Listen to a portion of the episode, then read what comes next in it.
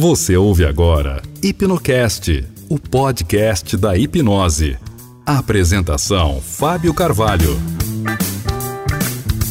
João Nicolau Carvalho é professor universitário, bacharel em Direito pela PUC, Pontifícia Universidade Católica do Rio de Janeiro, e em Jornalismo pela Universidade Federal do Rio de Janeiro. Licenciado em Comunicação pelo CENFOR, é especialista em Programação Neurolinguística e também um especialista e conhecedor de hipnose.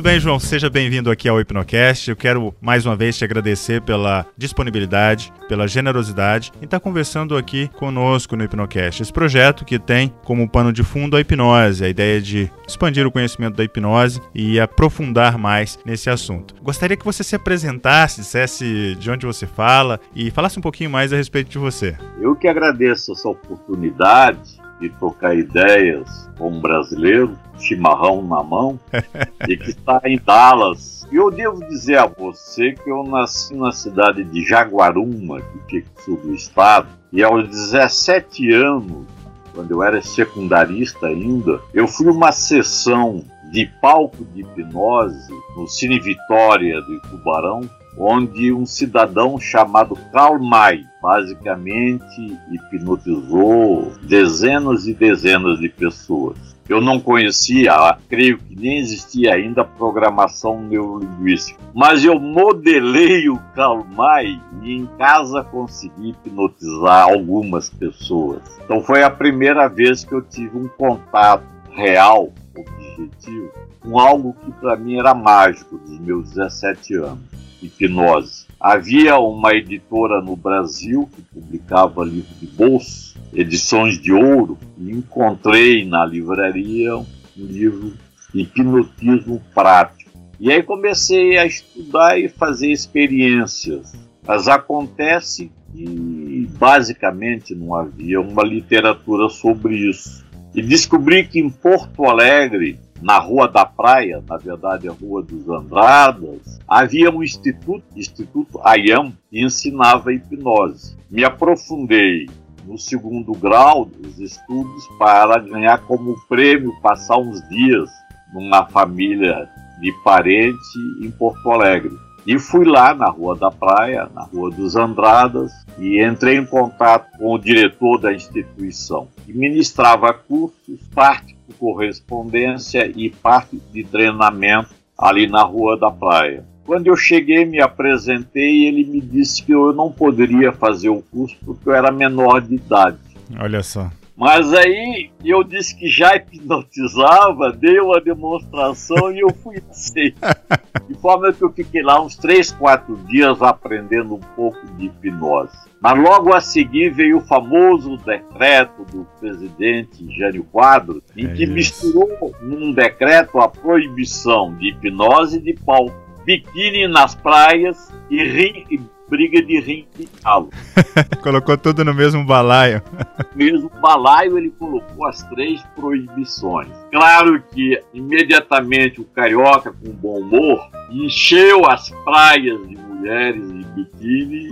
O decreto nessa área não funcionou, né? Mas funcionou na hipnose de palco e na rinha de galos. E somente no governo Collor é que o Collor autorizou novamente a vinda ao Brasil como legal de hipnose de palco. E aí se destaca o Fábio Poentes, que leva para a televisão, já não em cinemas como antigamente, mas agora na própria televisão, leva a hipnose. E eu era reitor da Universidade do Estado de Santa Catarina. Eu devo dizer que eu sou formado em Direito pela PUC do Rio de Janeiro, formado em Jornalismo pela Universidade Federal também do Rio de Janeiro e licenciado em Comunicação. E por acaso, na época eu até fui o reitor mais jovem do país, por acaso com meus 30 anos acabei assumindo a reitoria da Universidade do Estado de Santa Catarina. e conheci o Lair Ribeiro. Conversando com ele, ele me indicou cursos de programação neurolinguística, que ele não dá, ele apenas dá conferências, na Argentina. Eu fiz uma ponte aérea e acabei fazendo lá o Master, eu treino em programação neurolinguística. E, claro, a programação neurolinguística tem dois elementos fundamentais, né? O metamodelo e o modelo Milton, que vem a nós ericksoniano. Verdade. Então foi que eu comecei a voltar a me interessar pelo modelo Milton, ou hipnose ericksoniana, no sentido de melhorar o processo de aprendizagem dos universitários. Porque entra, por exemplo, dentro dessa perspectiva de hipnose e educação, entra, acima de tudo, trabalhar com precisão a própria imprecisão.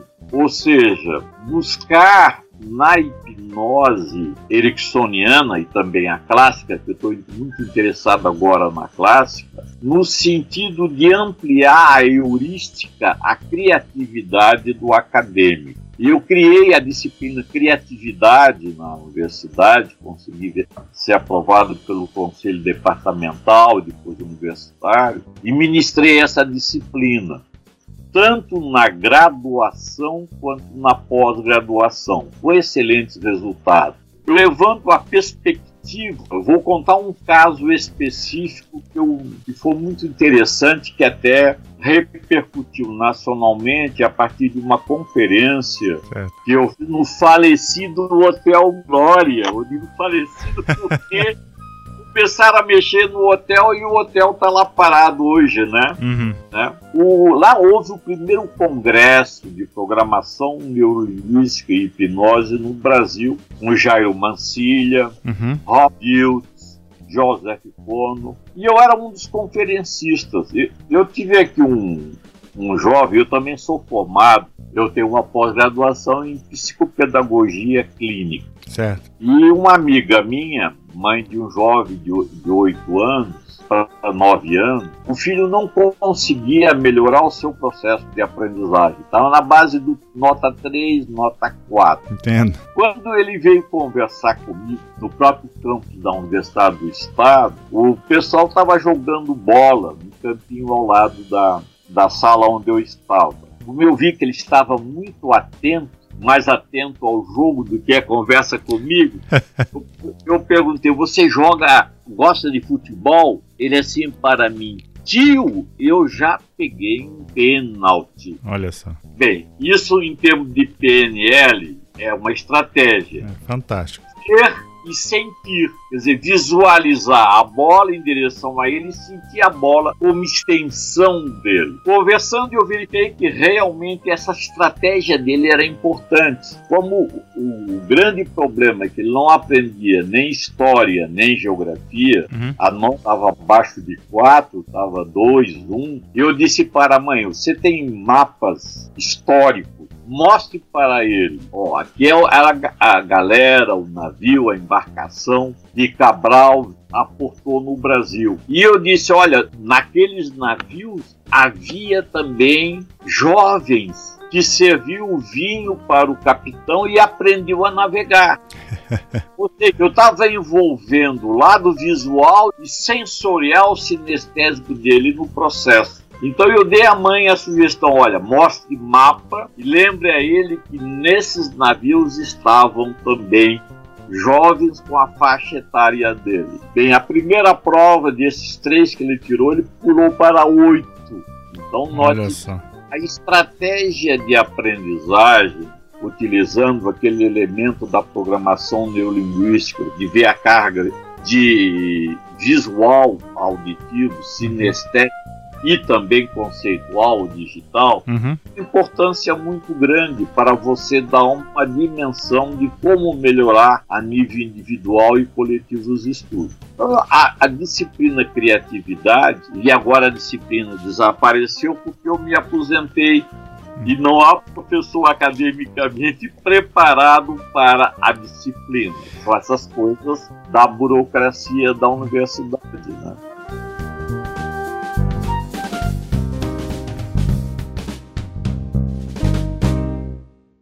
Você está ouvindo HipnoCast, o podcast da hipnose. A apresentação, Fábio Carvalho.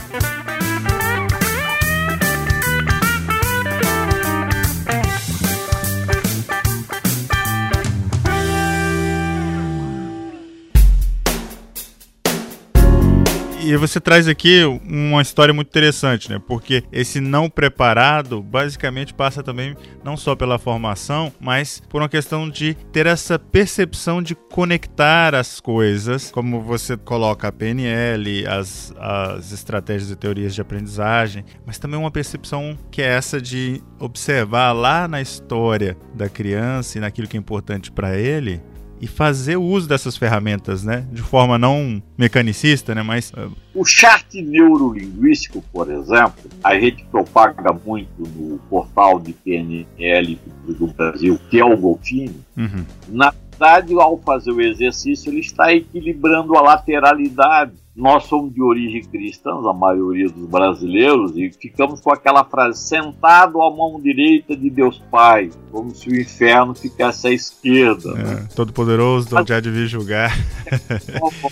Eu preciso equilibrar tanto o hemisfério esquerdo quanto o hemisfério direito na sua utilização. Então, a PNL tem alguns instrumentos, e a hipnose também tem esses instrumentos. A PNL é fruto, na verdade, do processo hipnótico, que dá para levar num processo de aprendizagem, ampliando a motivação do jovem. Essa é que me interessa muito. Para teres uma ideia, hoje, eu tenho um treinamento, eu chamo de escritório, o pessoal chama de consultório, que nome se dê. Uhum. Para treinar pessoas para concursos complexos. Certo. Eu chamo de concurso complexo, que é muito concorrido. Magistraturas, tanto a nível federal quanto estaduais, Receita Federal, auditoria, promotoria pública, procuradorias, que são os melhores empregos, digamos assim, né, no Brasil, e que exige muita atenção. Uhum. E eu, basicamente, com a hipnose e a PNL, eu tenho hoje, melhor dizendo, ex-clientes que são juízes em Roraima, uhum, lá no extremo norte do país, ao Rio Grande do Sul. Veja só. Eu vou apenas dar um exemplo. No ano passado, eu trabalhei jovens mulheres advogadas e 2 porto-alegrenses. Uhum. Aqui, a gente saiu de Porto Alegre e vinham para cá. Todos os 4 passaram na magistratura para o Paraná. Excelente, né? Mexendo no processo de aprendizagem. E aí eu envolvo programação neurolinguística, hipnose ericksoniana, metáfora e também a fotorreading, a fotoleitura. Uhum. E tem um exercício ali fundamental para levar ao neocórtex mais energia. Não sei se você conhece essa metodologia que nasceu aí nos Estados Unidos. Conheço, Paul Scheller. Então... É, exato. E o uso da fruta na cabeça é muita. João, então vamos fazer o seguinte, nós vamos entrar em detalhes desses assuntos, porque aqui essa conectividade entre PNL e hipnose e todos os aspectos que eu chamo isso de ferramentas coadjuvantes no processo de aprendizagem, isso é muito interessante, nós podemos explorar com mais profundidade. Eu queria só resgatar uma coisa que você trouxe, você falou a respeito do Karl Weisman, né, do hipnotismo, né, que você teve lá no show dele. Eu não tive essa chance de estar num evento dele, num show dele, mas foi, na verdade, o meu segundo livro de hipnose. O primeiro foi o teu segundo, da Edições de Ouro. Ah, foi, é. Olha só. E você sabe que tem ele aqui aqui do meu lado, aqui, o livro. E uma das coisas que sempre me chamou a atenção foi o fato de que sempre houve isso, de que tanto agora como no passado, esses preconceitos ou ideias equivocadas com relação à hipnose e até por uma falta de informação faz com que normalmente as pessoas não enxerguem as oportunidades e capacidades que a hipnose pode trazer. Como é que você brilhantemente nos descreveu, né, da criança que, através do uso dessa estratégia de aprendizagem, aliado a ferramentas oriundas da hipnose, como a PNL, por exemplo, fez uma diferença tremenda na vida dessa criança, né? E obviamente depois, com os anos, isso é refletido na capacidade dele como profissional, como indivíduo, na sociedade, assim por diante. E muitas vezes as pessoas ficam prendidas a essas falsas crenças e conceitos com relação à hipnose. Como é que no ambiente, você como um homem que sempre esteve envolvido no ambiente da educação, como é que no ambiente da universidade, no ambiente onde, por exemplo, o aluno, ele, e eu digo não necessariamente um curso ou outro, mas de forma geral, ele está ali para adquirir ferramentas, conhecimentos, para enfrentar o mundo real, né? E como é que a hipnose é vista nesse ambiente acadêmico de forma geral?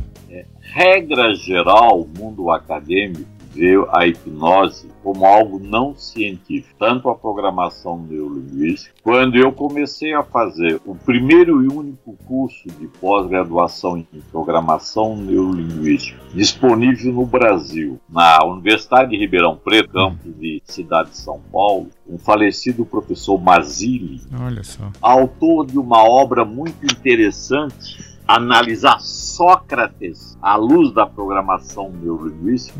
Eu fiz até um artigo sobre isso no Golfinho.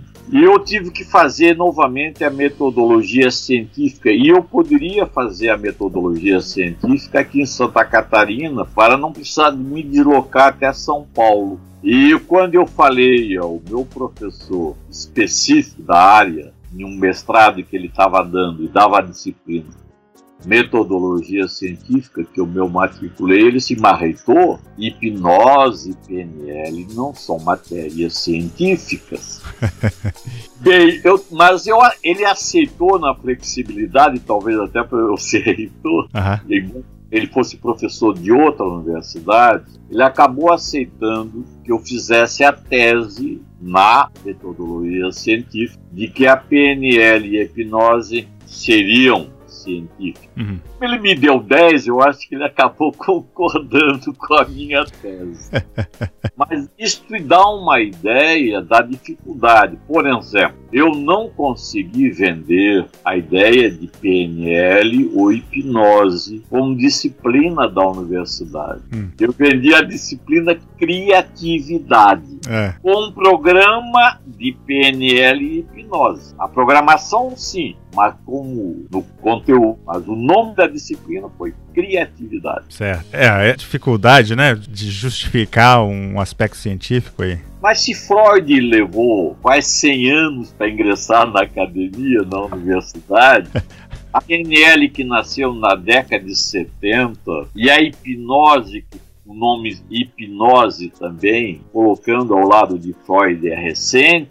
Então, que é uma explicação, né, da ausência dessas disciplinas no contexto universitário. Certo. Mas note bem, a Fundação Getúlio Vargas, que é considerada uma das grandes do país na área de recursos humanos, através do professor Tom Chung, ela colocou a programação neurolinguística e hipnose. A Universidade de São Paulo já tem 2 teses, uma de mestrado, outra de doutorado, com hipnose e programação neurolinguística. Então, aos poucos, assim, eu creio que a hipnose e a programação neurolinguística vão ingressar na universidade. Ao menos é isso que eu desejo, no sentido de melhorar a performance dos nossos acadêmicos. Uma das coisas interessante, que é justamente uma questão de informação, né? E eu acho que esses trabalhos isolados, com certeza, vai realmente, em algum momento, gerar aí no coletivo da academia uma percepção mais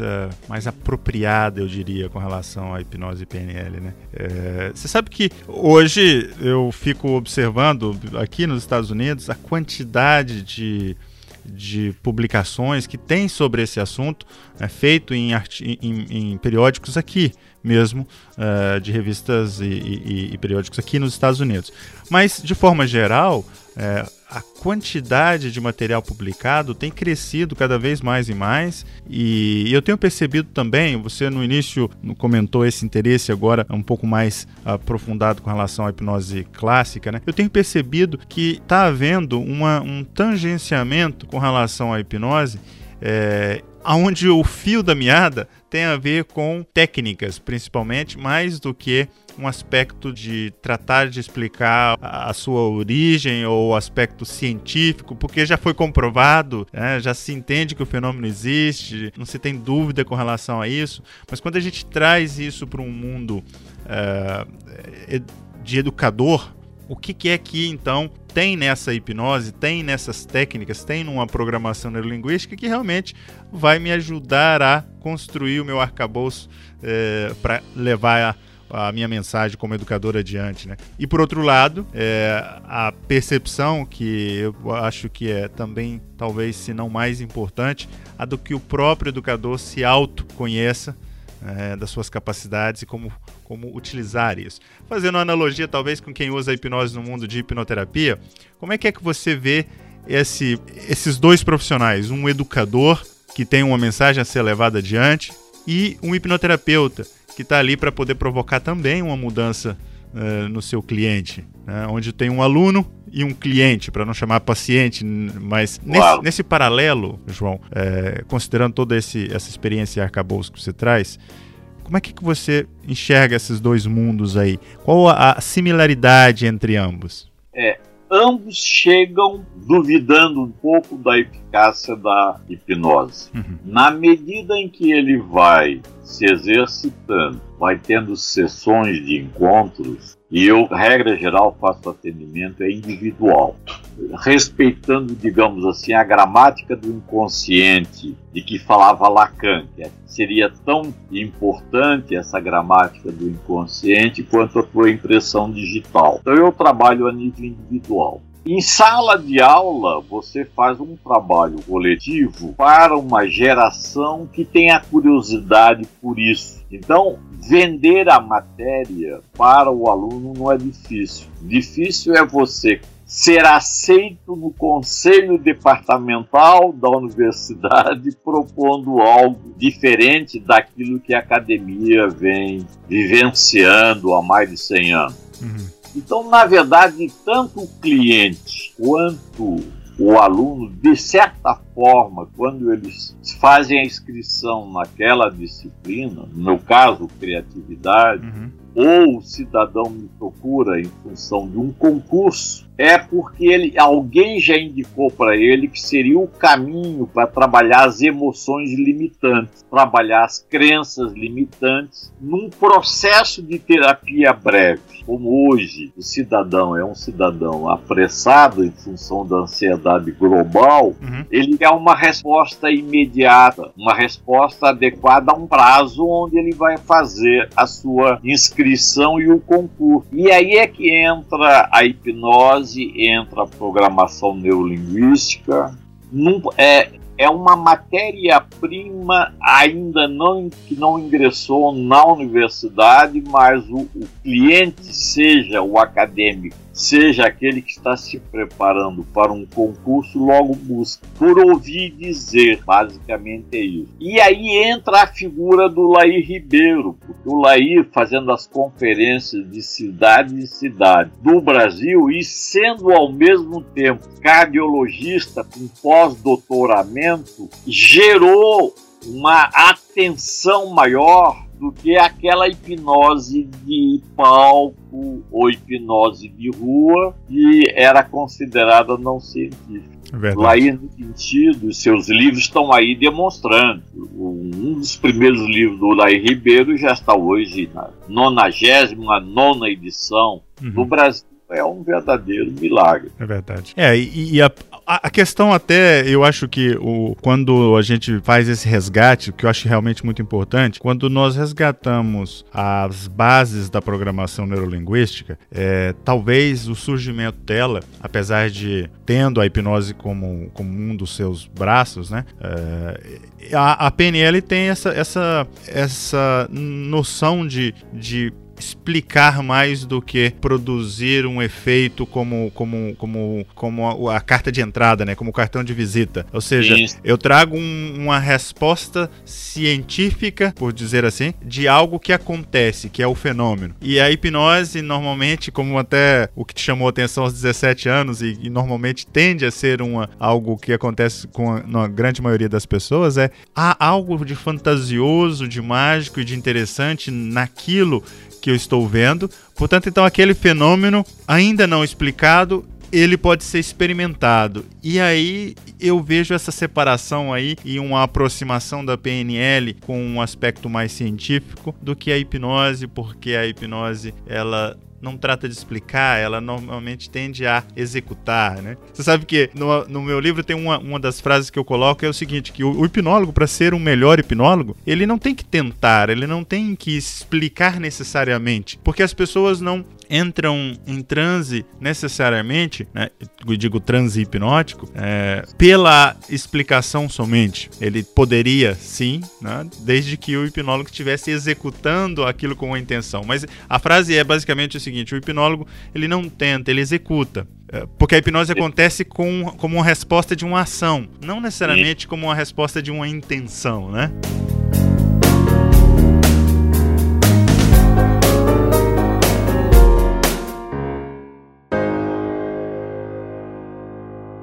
Você está ouvindo HipnoCast, o podcast da hipnose.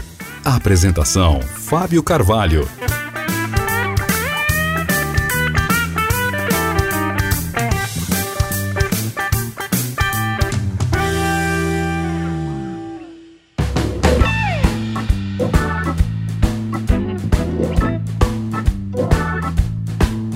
Concordo plenamente com você, você colocou muito bem. Aliás, isso demonstra a diferença entre a hipnose e os demais modelos de escolas psicológicas. A hipnose trabalha o verbo como um condutor de uma sensação. E na psicanálise, por exemplo, seja freudiana, lacaniana ou outras aí, você basicamente fica apenas no verbo. Você fica ouvindo, comenta de quando é vez. Já na hipnose, no modelo ericksoniano principalmente, você está levando a reboque do verbo uma sensação para o indivíduo sentir. E ao ressignificar, ao mudar aquela sensação, ele muda o verbo. Aí ele começa a acreditar que a hipnose é um grande instrumento de mudança. Veja só. É por aí, não é verdade? Você sabe que aqui agora você começa a entrar num aspecto que talvez a gente pudesse explorar mais. A gente falou sobre os concursos complexos. Eu vou até ampliar isso. Eu vou dizer o seguinte.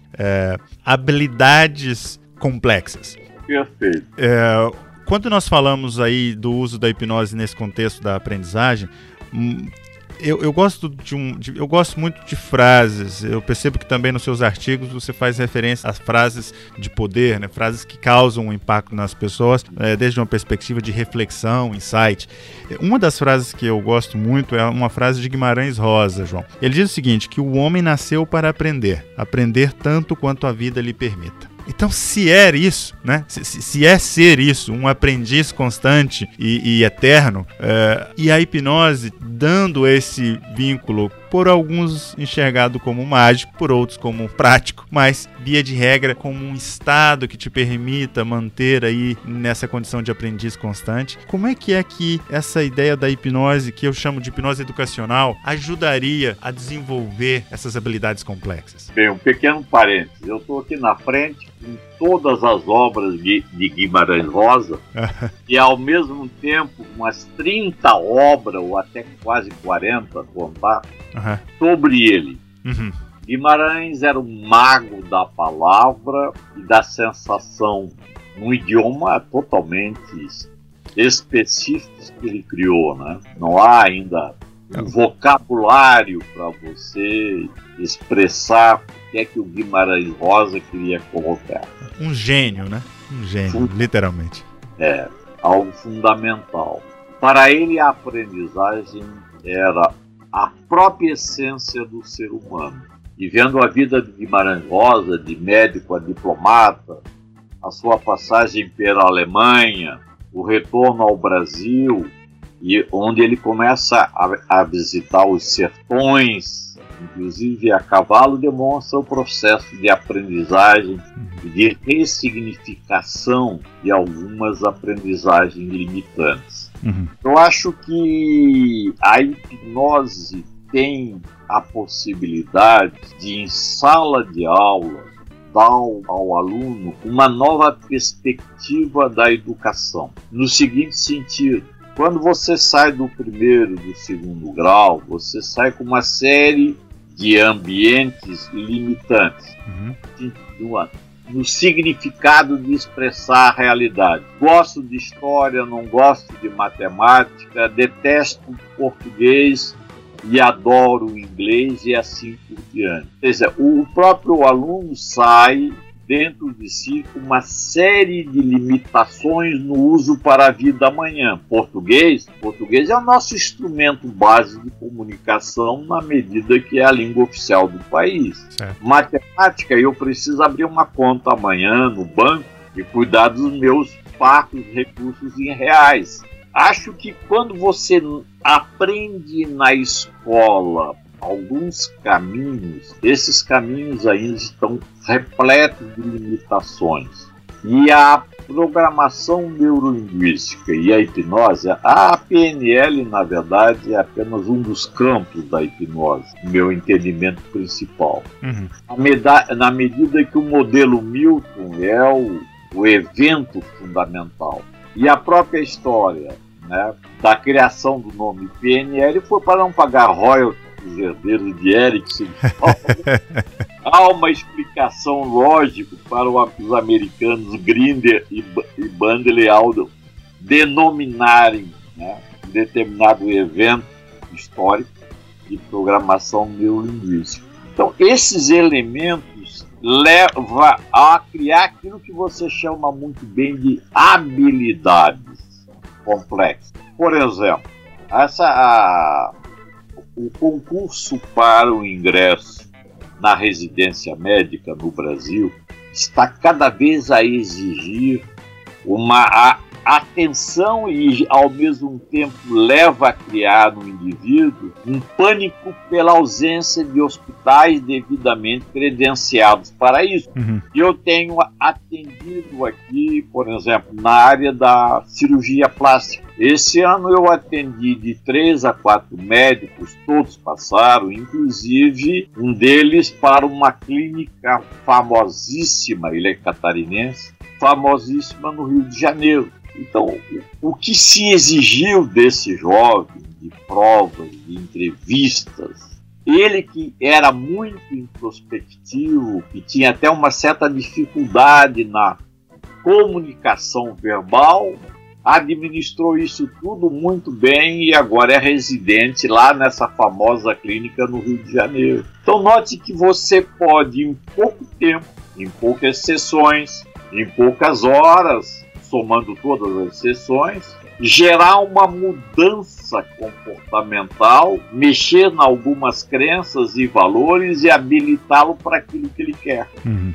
Isso de uma importância capital, a hipnose. Mais ou menos o evento, a maneira como você colocou, que foi muito bem. Habilitar o indivíduo para determinados eventos complexos. E nessa ideia de habilitar o indivíduo, muitas vezes eu percebo que não só pela experiência prática, também pela aquela descrição teórica dos colegas, que um dos elementos centrais aí, além da crença, que é o que você mencionou, existe também a ideia da condição do estado mental em geral. O estado mental, aquela preparação mental para vencer certos medos, certas dificuldades emocionais que normalmente pode ser trabalhada de forma isolada com a hipnose ou de forma até um pouco mais, eu diria, holística para esse indivíduo.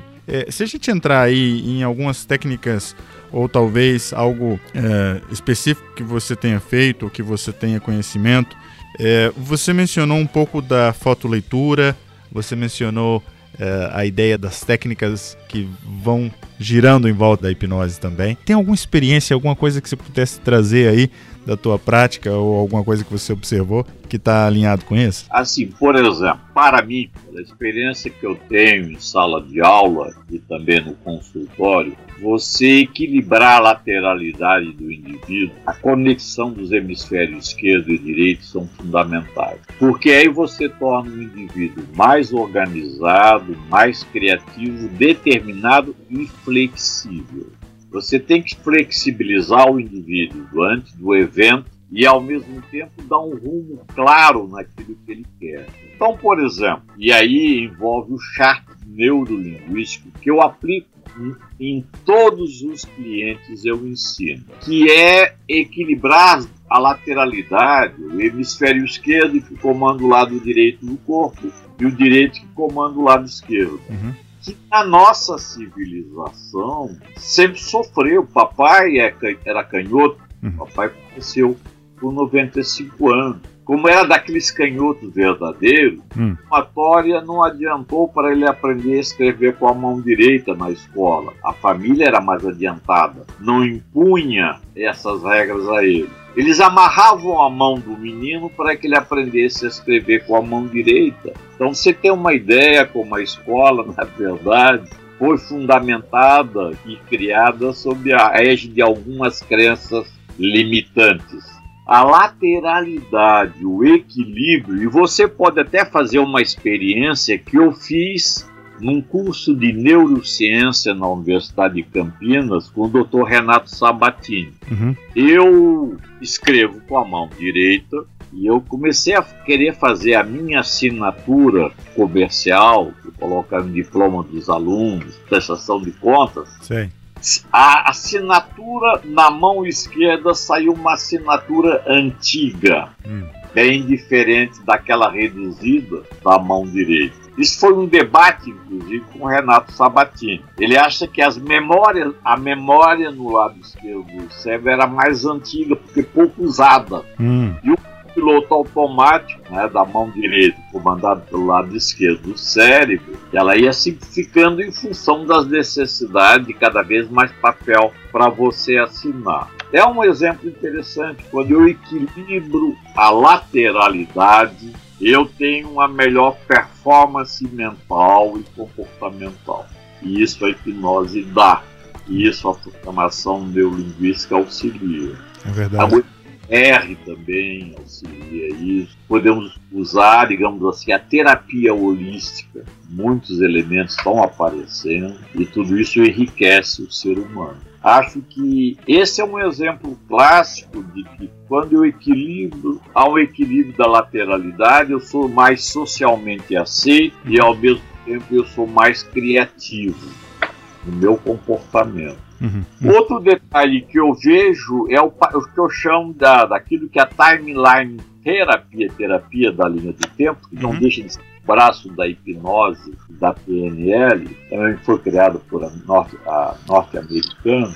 Tad James. É, Tad James. E eu fiz o curso até a nível de master com o grupo dele. É que como a nossa mente não tem um tempo definido, eu vou para frente, vou para trás, eu posso ressignificar determinados elementos da minha vida que hoje está atrapalhando o meu presente, vai atrapalhar o meu futuro, não apagando da mente, mas ressignificando a minha emoção em torno daquele evento. Eu tenho tido casos muito interessantes de crianças que teve algum trauma nos seus 8, 9, 10 anos de idade e hoje está com 30, e eu faço uma linha de tempo, não apago a história, ela está lá registrada, mas ressignifico a sensação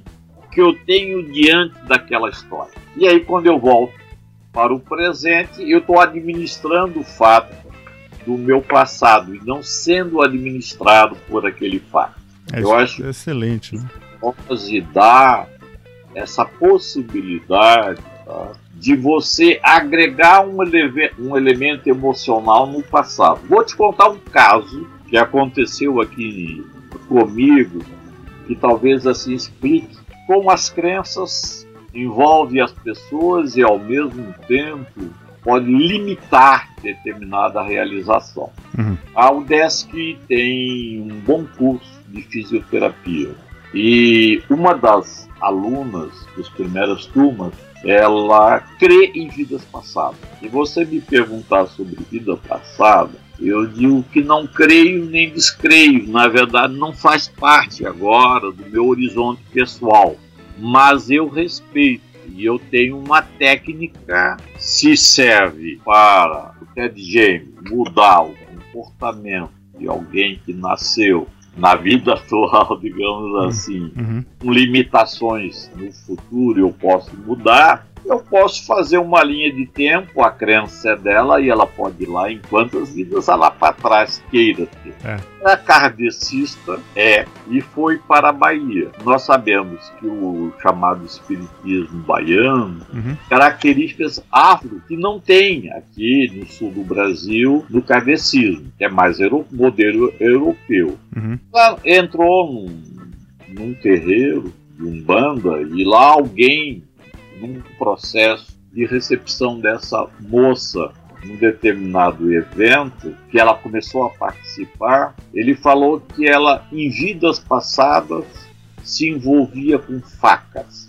Olha. Ela voltou de Salvador, um processo depressivo muito grande, imaginando que em vidas passadas, duas vidas na verdade, ela foi uma assassina. Esse foi o caso que ela me trouxe, como ela assistira a uma palestra minha sobre aplicação de linha de tempo, ela veio com a mãe dela me procurar. Eu não tive dúvida, eu fiz uma linha de tempo, ela entrou teoricamente em duas vidas passadas, hipnotizado, e eu disse para ela que ela, na verdade, usava faca, era artista de circo, circense. Uma habilidade incomum. Hoje, se você perguntar para ela, ela diz, olha, o professor João Nicolau me descobriu que realmente eu trabalhava com facas, mas eu levava alegria para... Pois é, mudar o significado, né? Alterei exatamente isso. Ressignificamos aquela cena histórica ou para-histórica, que não se dê, que para ela é real. E é uma diferença sutil, né, João? Porque, como a PNL nos diz, né, que quando a gente muda o padrão ou a estrutura da experiência, a experiência associada, ela literalmente muda, né, ela muda automaticamente, né? E às vezes, até para quem está, de repente, escutando agora, pode ser alguém que esteja entrando agora nesse mundo da hipnose, da PNL, passando a entender, e até mesmo para aqueles que, como nós aí já viemos estudando e tratando de tirar um pouco da nossa ignorância com relação a certos assuntos como hipnose e PNL, mas essas diferenças sutis e fundamentais, né, da resignificação, no exemplo que você traz, eu acho que é aí um instrumento principal quando a gente traz para esse mundo do educador, do mundo da educação, né? Porque essa experiência que você traz é algo que pode ser entendida e observada num ambiente clínico, psicoterapêutico, né? Como uma ferramenta excelente, a hipnose, a PNL, a terapia da linha do tempo, esse acabouço aí de ferramentas pode propiciar, mas a analogia é completamente aceita e perfeitamente aplicável no ambiente educacional, né? Sim, por exemplo, a âncora. Eu não gosto de matemática, eu gosto de inglês, uma hipótese. São duas matérias, o visual é fundamental. Por quê? Porque eu tenho que guardar. A língua inglesa é essencialmente visual, comparando. Você vive isso comparando com o nosso fonetismo no português. O som se altera não em função de acento, e sim da localização da palavra, da letra diante da palavra. Eu faço âncoras, na verdade, e ensinei aos alunos a trabalharem com âncoras. Por exemplo, se a pessoa tem uma excelente prova, realizou uma excelente prova de matemática, ganhou elogio em sala de aula, isso está dentro dela e você pode colocar isso numa âncora sinestésica, num dedo, por exemplo. E num dia de uma prova, digamos aí, de biologia que eu não gosto, eu posso acionar aquela âncora de estado de excelência para ampliar a minha vivência da biologia. Então a ancoragem é outro lado muito interessante para você ressignificar, mudar comportamento e crenças diante de eventos. Eu aplico muito a âncora. Eu acho que a ancoragem é um elemento muito importante. E como? Através da metáfora, através que a metáfora ibsoniana nesse sentido é excelente, ou através também de um evento real, trazendo de volta aquele evento numa linha de tempo e ancorando aquilo, para usar dia a dia. A área sexual, eu trabalhei com um cidadão que não conseguia mais ter um processo de ereção. Como ele é bem de vida, eu estava pensando até em colocar uma prótese. Eu fiz um trabalho, como não era de fundo emocional, não era de fundo mecânico, digamos assim. Ele, ao passado, quando ele tinha uma excelente realização afetivo-sexual, ancorei, trouxe de volta. Ele hoje tem uma vida normal na sua sexualidade. Então, note que a hipnose, ou PNL, que não se dê para que essas variações criadas para não se pagar royalties, terapia da linha de tempo, na verdade é um excelente mecanismo para dar ao educando, ao universitário, a capacidade de administrar as matérias que são colocadas em sala de aula e amanhã aplicá-las na sua vida profissional.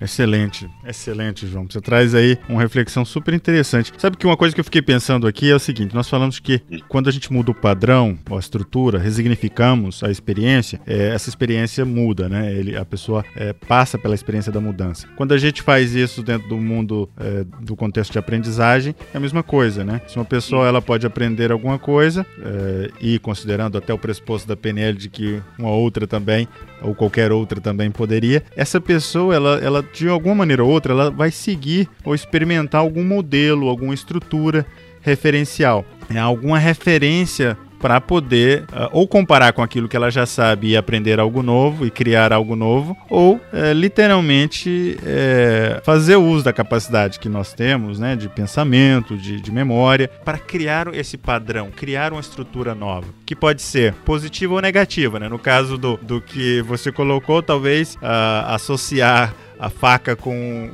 ser assassina, eu diria uma experiência negativa na vida dela.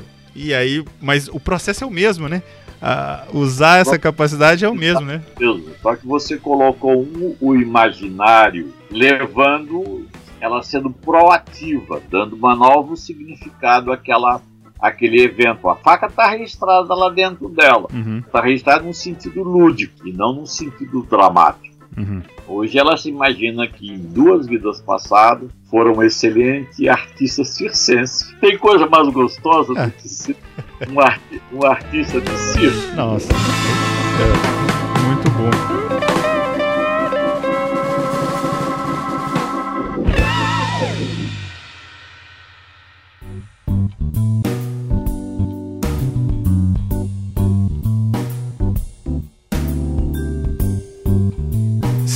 João, eu queria que a gente entrasse aqui numa conversa talvez um pouco relacionado a algo que eu tenho certeza que é de teu interesse. Você falou numa conversa que nós tivemos sobre a modernidade no ambiente educacional. Vou fazer aqui um panorama geral de algo que eu tenho observado. E talvez aí a gente pudesse fazer uma conversa que entre nessa esfera. Se no passado a gente tinha, por exemplo, o quadro negro, que depois se transformou num quadro verde, que depois se transformou num quadro branco, mas ainda assim era um quadro, era uma entidade externa de mim, ou seja, alguém ou me impunha aquilo que era colocado nesses quadros, ou alguém sugeria que aquilo que estava no quadro era a verdade, a realidade que eu tinha que assumir como informação ou conhecimento, de forma geral. Isso se transformou numa televisão, essa televisão passou a ser uma ferramenta tal qual como o quadro, e essa televisão, então, ela agora é animada, ela é multimídia, ela é vídeo, áudio e som, não é mais só os meus olhos olhando para um quadro, senão os meus ouvidos dando voltando a essa atenção, é a minha sensação de imaginar estando lá naquela cena, de me projetar lá naquela imagem, naquele filme, e de estar também junto com aqueles que estão vivendo aquela experiência na televisão. Essa televisão, ela deu espaço para a tecnologia mais moderna, onde o computador passa a ter uma dinâmica nova, ou seja, já não mais só multimídia, mas agora aquilo que era externo de mim, que estava fora de mim, né, é uma ferramenta que agora está muito mais próxima. Eu estou interagindo com essa tecnologia, então não só me projeto na imagem multimídia e vivencio as experiências e sensações, mas agora eu as programo, eu direciono, eu modifico a história e eu agora manipulo e dou prioridades naquela informação ou conhecimento que para mim, como indivíduo, é mais importante, de acordo com a minha representação interna, minha experiência e assim por diante. Esse computador deu espaço para o celular, né? E agora os celulares, eles estão ainda mais próximos. Se antes o computador eu precisava ligá-lo, esperar que ele iniciasse o sistema operacional e a partir daí eu tivesse que ter um cabo conectado, o celular já não mais, eu carrego no bolso 24 horas por dia, interagindo num nível completamente profundo e agora até de um ambiente de realidade virtual, onde eu posso utilizar isso como um jogo. E por mais que seja lúdico, por mais que seja uma ferramenta que propicia a possibilidade de desenvolvimento, eu queria escutar de você como um profissional do mundo acadêmico, do mundo da educação, mas também como um profissional das ferramentas de transformação e principalmente de desenvolvimento de conhecimento, como a hipnose, a neurolinguística e tudo mais. Qual a sua visão com relação a isso? Você colocou o grande ponto, o nogório da questão. Há um nó aí que precisamos ser trabalhado. Eu diria que como essa tecnologia não nasceu na universidade, ela ainda não ingressou com uma gramática na universidade. O celular pede-se em sala de aula para ser desligado. Não se pede para, eventualmente, ingressar num determinado evento, fazer participante da criatividade em sala de aula. Então, parece-me que está faltando uma gramática do mundo acadêmico, como utilizar esses novos elementos multimídia como agregador e modificador de comportamento no sentido heurístico, ou seja, no sentido criativo.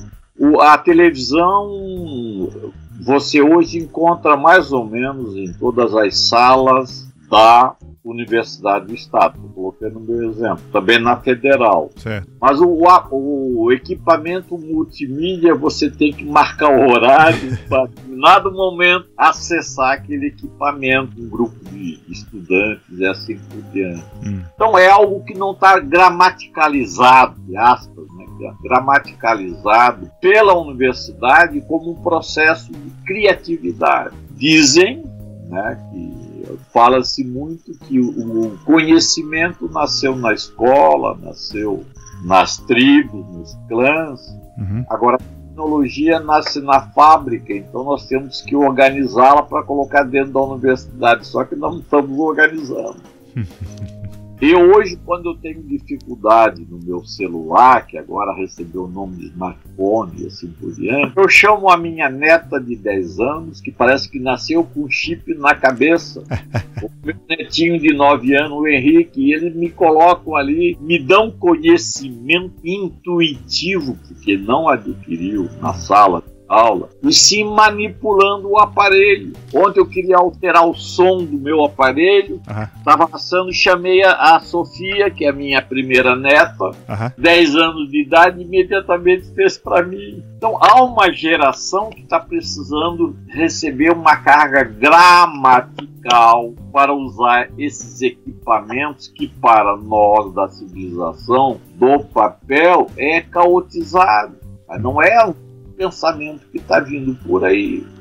E só que a escola não descobriu isso ainda. E nessa eu diria que essa linearidade, talvez não linearidade, mas essa sequência, essa estrutura sequencial que a escola utiliza, é um contraste muito grande, né?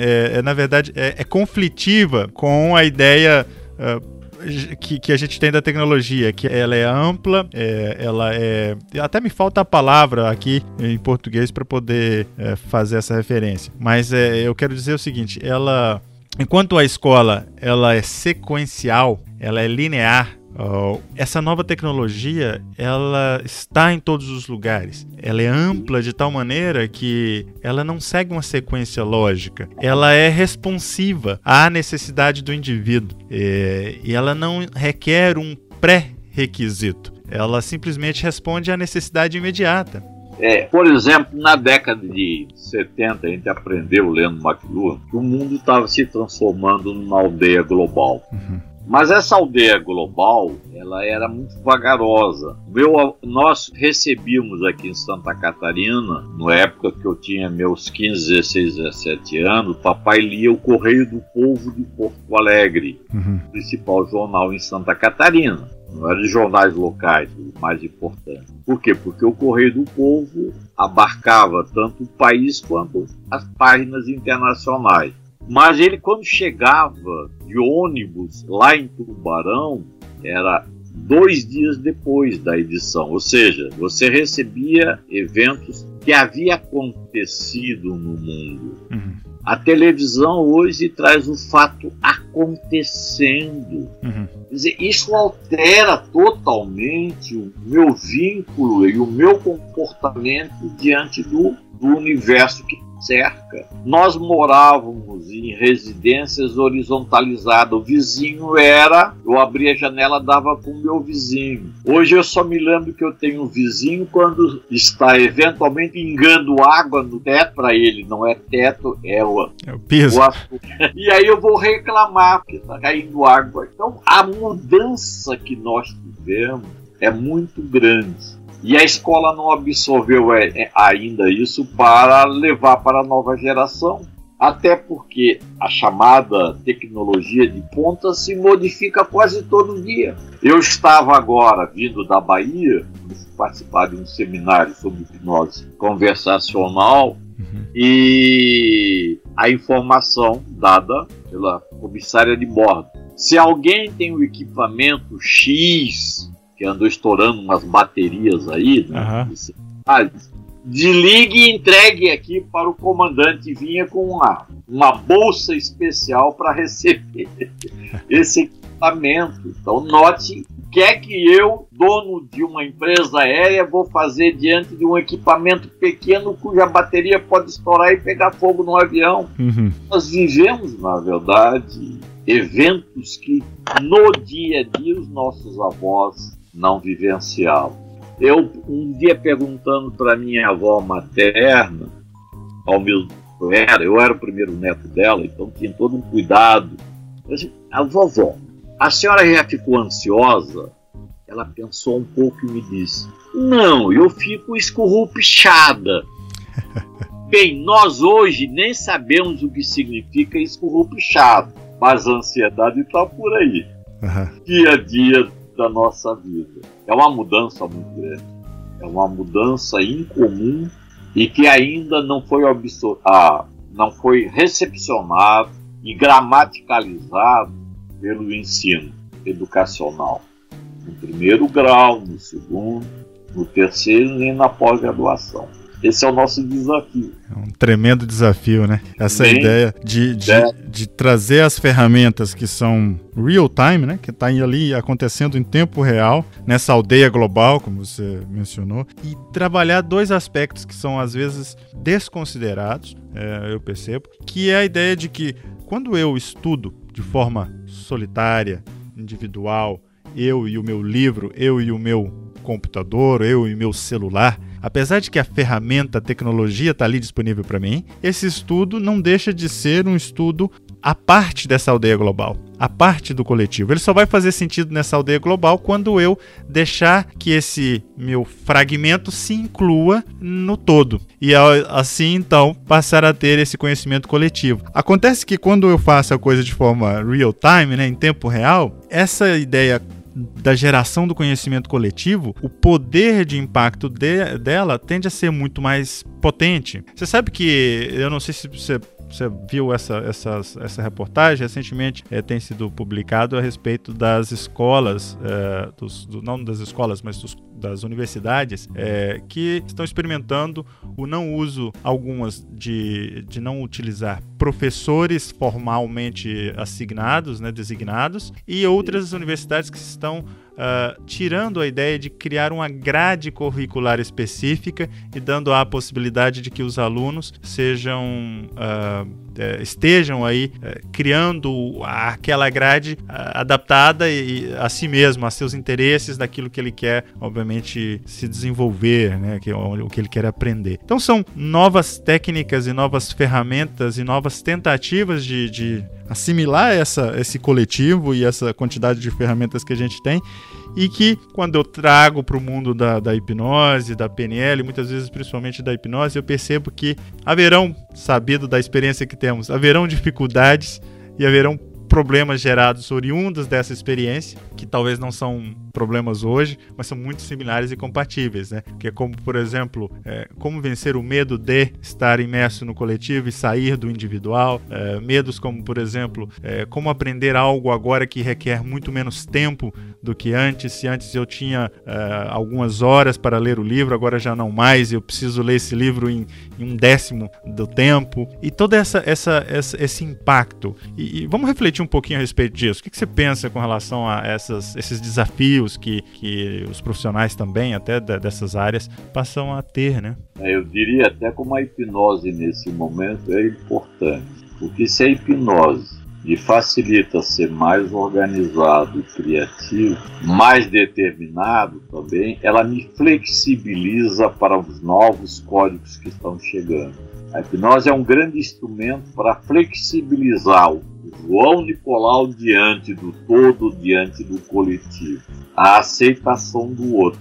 Talvez a hipnose, se Freud tivesse levado um pouco mais a sério, e dizem que no final da vida as dores que ele possuía, a hipnose auxiliou bastante, mas o fato é que enquanto que a psicanálise trabalha com o verbo, a hipnose trabalha com a sensação, em que o conteúdo não é o verbo, é a sensação que vai gerar um novo vocábulo para mim, ou seja, novas sensações da minha gramática do inconsciente.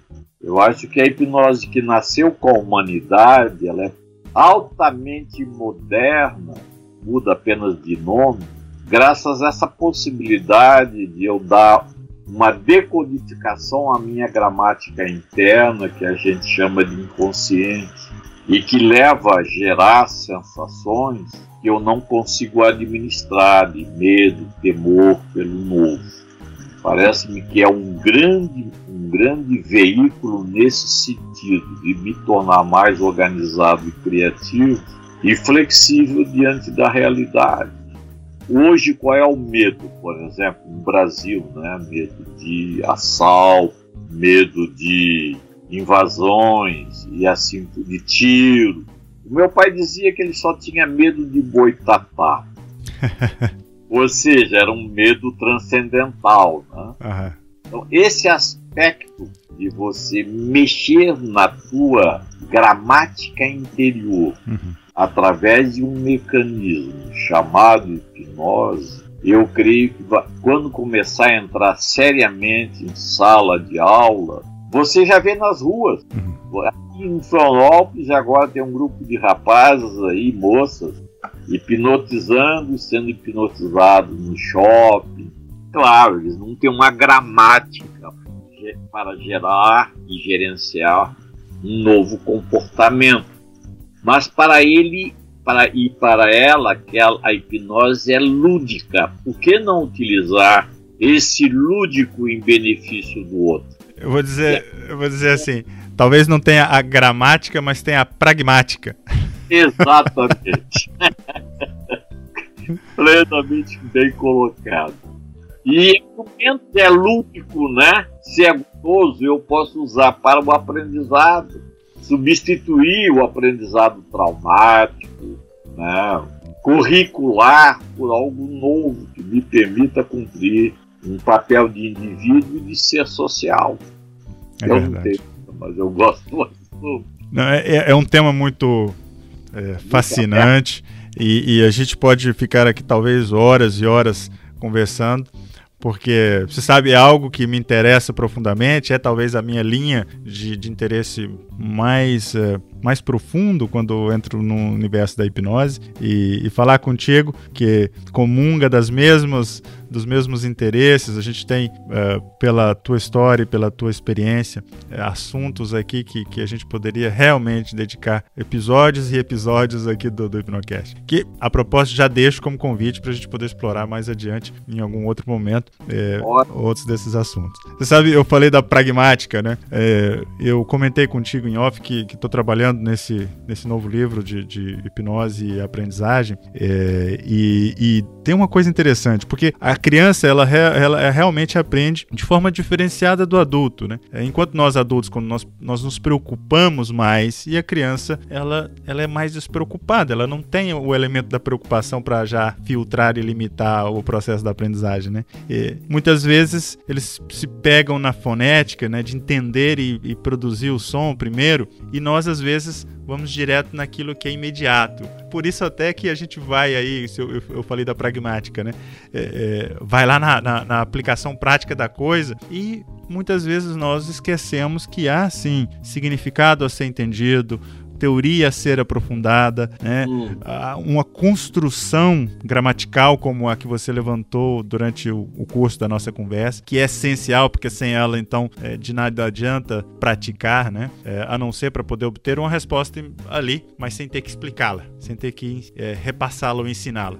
Não se ensina aquilo que não se sabe, né? Exatamente. Mas se demonstra o que se sabe. É a pragmatismo do dia a dia, né? A gente colocando em prática aquilo que aprendeu consciente ou inconscientemente. Eu vejo que nós temos interesses bem semelhantes e singulares. Se você entrar no meu site, há um trabalho de neurociência, 20 páginas, 30 páginas, sobre o relacionamento entre os hemisférios esquerdo e direito. E eu faço ali um levantamento da fase oral da humanidade. Há um belo filme sobre isso, da fase oral da humanidade. O filme no Brasil chama-se A Guerra do Fogo. Não sei se você conhece. O título em inglês eu confesso para ti que eu desconheço agora. Mas que coloca a fase oral em que o ser humano se comunica através da oralidade. E que a biblioteca é o ancião, né? Que gravou na sua mente e vivência toda a história daquela tribo, daquele clã. É uma fase solidária do aprendizado. Mas vem depois a escrita, e você sai do solidário para o solitário, porque o livro exige uma atenção muito grande, o alfabeto, porque você não está diante da representação, e sim de um signo, de um sinal, de um nome para aquela representação.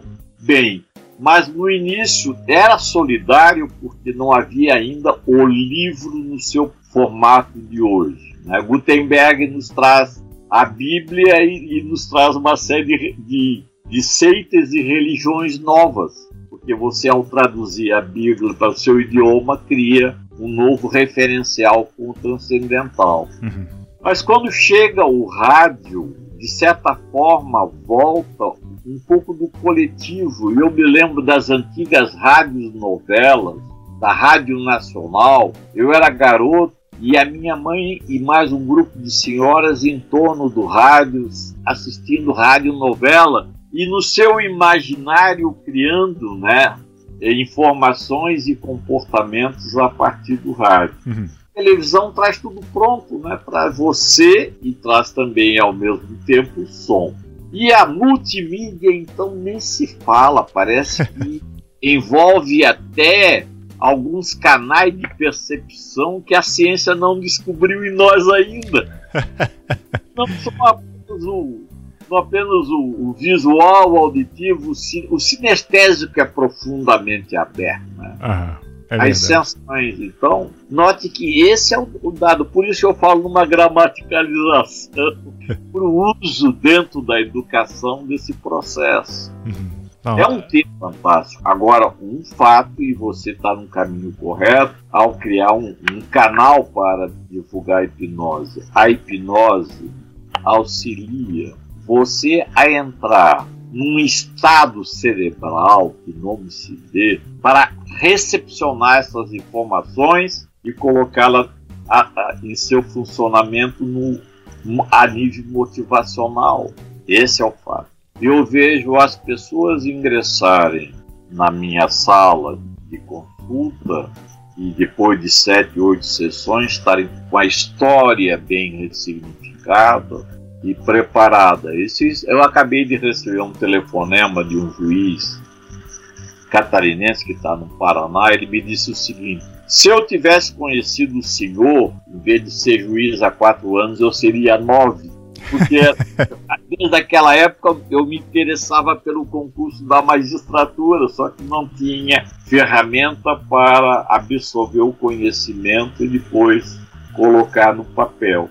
Um fato que eu não sei como é que o universitário americano reage, mas o universitário brasileiro, como ele mais ouve do que participa da sala de aula, ele tem uma boa relação com o papel, as provas escritas. Certo. E tem uma dificuldade imensa com a prova oral.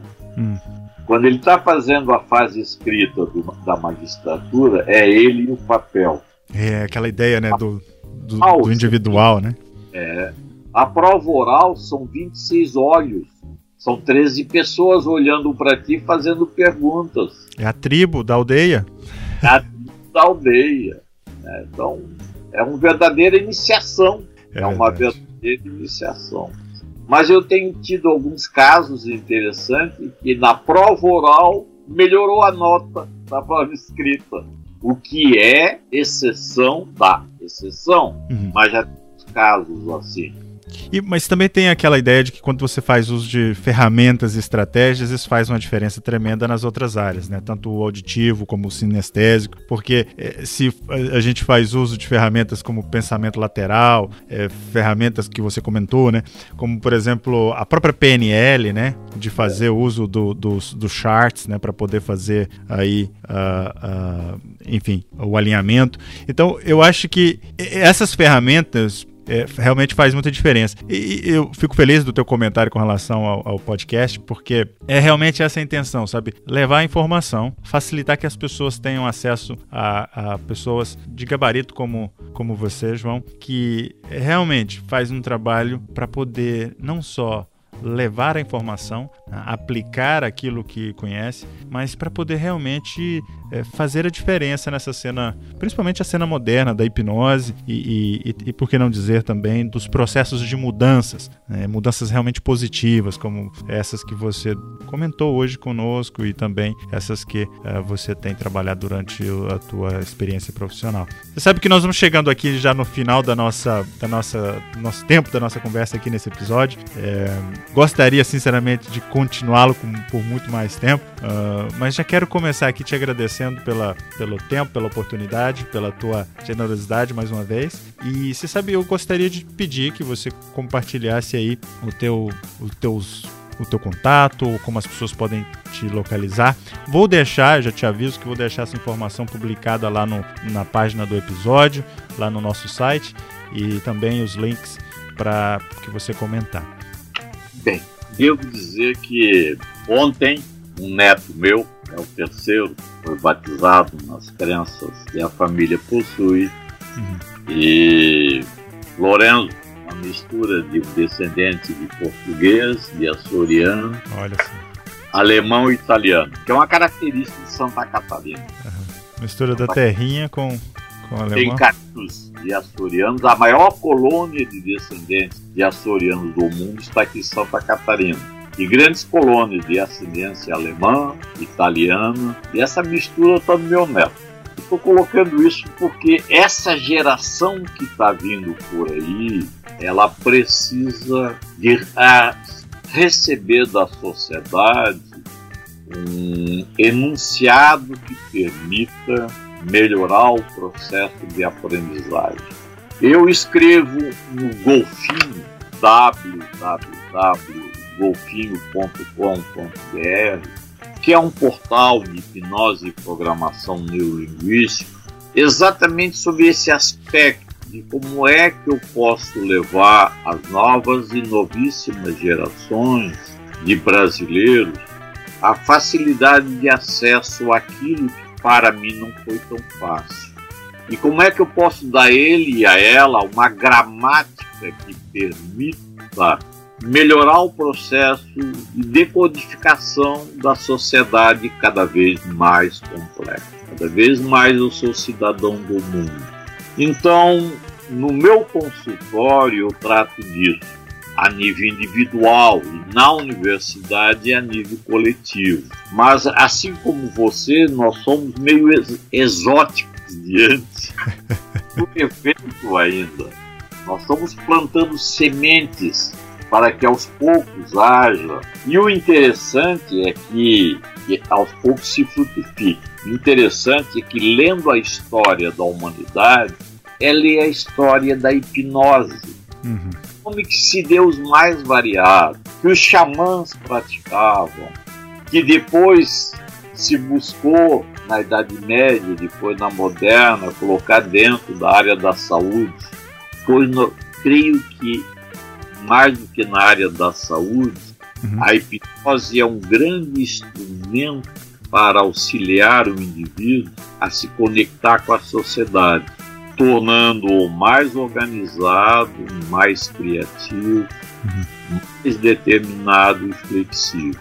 Aqui de Florianópolis, no meu consultório, na Avenida Rio Branco, 448, Sala 601, você me permitiu o comercial, eu busco exatamente esse aspecto, como dar um instrumento de mudança ecológica saudável ao indivíduo, utilizando algo que a humanidade criou, que nasceu com a humanidade, que é a hipnose, mas que sempre foi visto sobre um prisma assim de exotismo, de medo.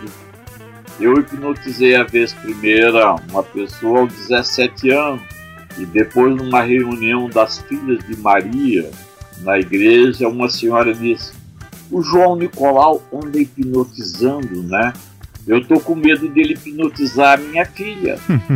Isso dá uma ideia de como é que é encarada, né, a hipnose mesmo hoje, quando ela, figuras como Milton Eric, Elman e tantos outros, trouxeram materiais que nos permitem examinar e verificar que é um grande instrumento que podemos utilizar para melhorar o nosso mundo. Excelente, João Nicolau. Te agradeço mais uma vez aqui pela sua participação. João Nicolau, meu amigo aqui no HipnoCast. Você ouviu o HipnoCast, o podcast da hipnose. A apresentação, Fábio Carvalho.